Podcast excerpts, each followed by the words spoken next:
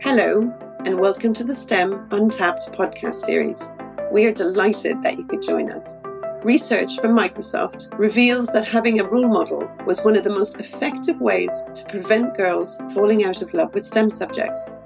As all partners at Untapped are female scientists, and many of our clients and associates are female scientists, we felt that we had a unique opportunity to match students with a variety of role models of their choice. This way, students can ask the questions that are most important to them, allowing them to gain access into a diverse array of different STEM careers. In this podcast, the students are going to introduce you to Tolúlọpẹ́, who is the founder of an award winning organisation, Coders of Colour. This organisation has the aim of getting underrepresented people of colour into the technology industry and providing them with an opportunity to experiment with coding in a safe and accessible space. What got you interested in STEM? I think I was interested in STEM before I knew what STEM was. I've always been interested in, I've, i just had like a, a natural inkling as a child to take things apart and put them back together. But because of my parents at home, I was scared that I would not put them back together correctly and get into a lot of trouble if I like try to take the toaster apart and then stop the toaster from working. And so I, I kind of let that live there and, and, and didn't really explore that until um, I found out about software engineering and I found out that I could take things apart and put them back together digitally and it stays on my computer. My computer doesn't break and nothing breaks. And I was like, I love this. This is great. I can keep doing all this engineering stuff. Um, I was always fascinated by phones and like just looking at screens and like, oh, how does this work? And why does this, why does the text change? This is so cool. This is a, you know, I can remember this vividly at, you know, four years old or something. And I didn't get introduced to the term STEM until I must have been in my early teens. So I would say just a natural inkling. Unfortunately, nothing, nothing spectacular. what subjects did you take in school? So I took 11 GCSEs. I took triple science, ICT, and then like everything else that I kind of had to pick between, and I picked history over geography. For A levels, I actually picked those quite early on. I think I was maybe like 13, 14.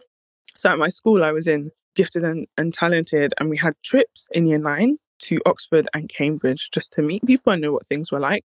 I think it was like on our trip to Cambridge, and we just had the opportunity to speak to someone who knew a lot about the process. I think they lived in admissions generally, um, but you know, loads of people had different subjects that they wanted to do. She was she was able to answer everything, which was great. And I was like, okay, I know I want to do computer science. How do I work backwards to there? Because uh, unfortunately, fortunately, whatever, I didn't have people around me who studied it. You know, I'm still the only one of my friends that studied it. And I'm still like very much the only one, which is, you know, it is what it is. I had no role models, no one to talk to. So this was like my one opportunity to ask, what do these top unis want people to study? Because I knew that I wouldn't study computer science beforehand. Um, so it wasn't just like a straight walk in the park. And the woman said maths is definitely required. Further maths, the A level on top of maths, and physics is something that most people take because it's good. Things like electronics and, and so on. So that was three A levels already picked out for me. I said, well, here we go. Um, and I really liked French. Um, I really love um, spoken languages, and so I said, yeah, I'll take uh, French as well. And then I moved schools for sixth form, and my sixth form said maths and further maths count as one option. So if you've picked that, you need to pick another AS. And back in the day, we had AS and, and A2, and AS is like half of an A2. On, on one hand, I was like, oh, I can take French all the way. That's great. But I also have to pick something else. um, and chemistry was was a breeze for me. So I don't know. I just enjoyed it, and I got all of the equations and stuff. So I said, that's something that I can take as an extra that's not going to weigh me down. What did you dislike about your STEM subjects and what barriers did you have to overcome while doing these subjects? Okay, physics was just like a big headache. It just, you know, it kind of wears you down and then you finish it and you, you move on, unless you do engineering or something, right? And you never leave it. To be honest, it was aside from physics, which in general is not taught well, teachers really affected my subject. So like I loved chemistry, right? And I had this teacher who was so sweet and like I just did what I was meant to do and I found things quite natural to me. And she was just like, wow, like, please take it for A level. Like, this is great, you know, and, and that positive encouragement is what led me to, you know, when I was faced with that decision, take it. I, I, I never, apart from physics, I never woke up and was like, I don't like this subject kind of thing. Can you tell us a bit about how you saw STEM subjects when you were our age and how you believe those perspectives have now changed since then? I had a natural inkling that they were important and they were great and they were fun, you know, but because I like computer science, I, I wasn't, uh, you know, waking up in the morning like, physics is the blood that goes through my veins and I, I need to do this, right? Um, I was more like, okay, this stuff is kind of interesting. When we did astro, when we did medical physics, that was so interesting because I was like, I know how an MRI scanner works. I know how an ultrasound works. Like, you know, stuff like that was cool, but it was never something that I was like, oh my gosh, that's amazing. Now I look back, little did I know the, the matrix multiplications that I was doing in year 12 were going to be integral to everything I do um, from day to day now.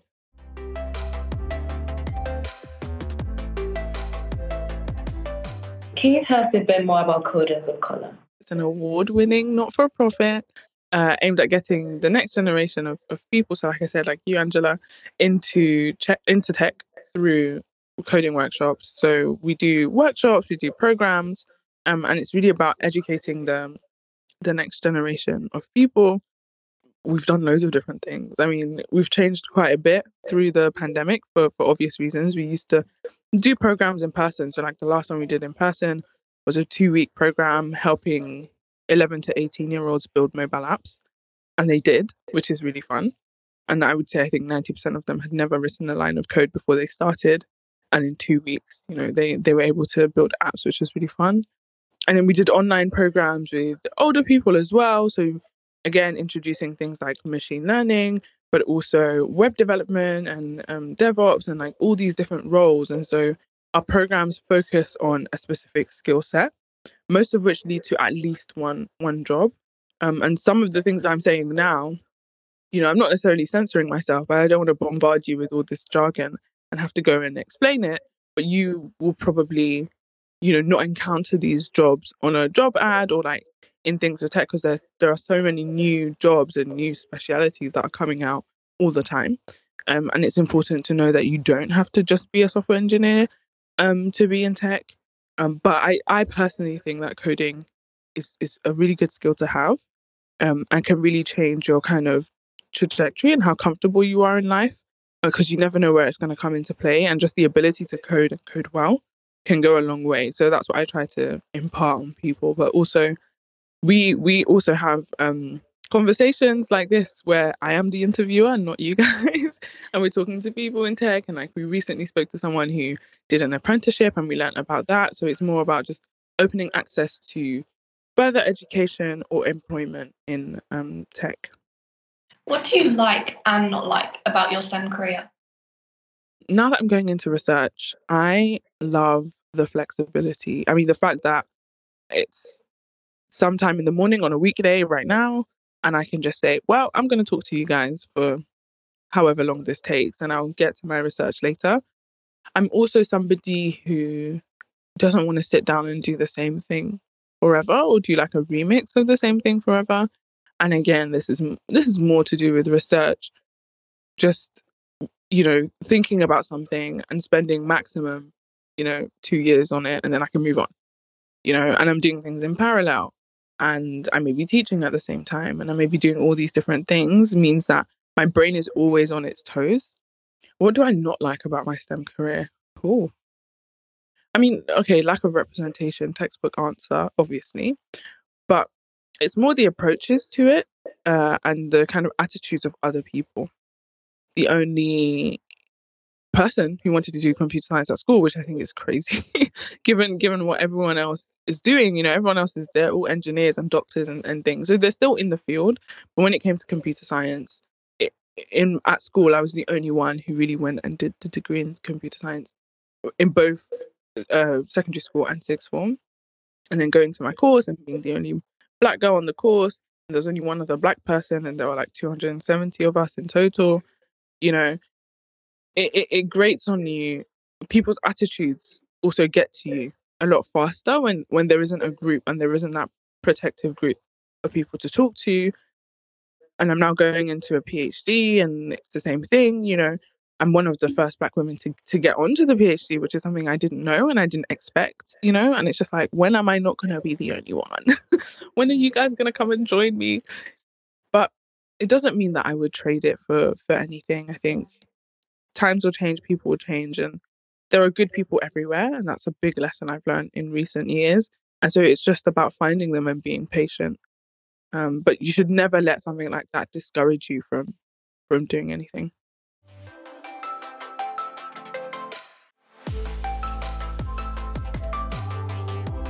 when you were younger, you didn't really have any role models in computer science. But do you have any now? And do you think it's important for people to have? Yeah, so I think role models are so important.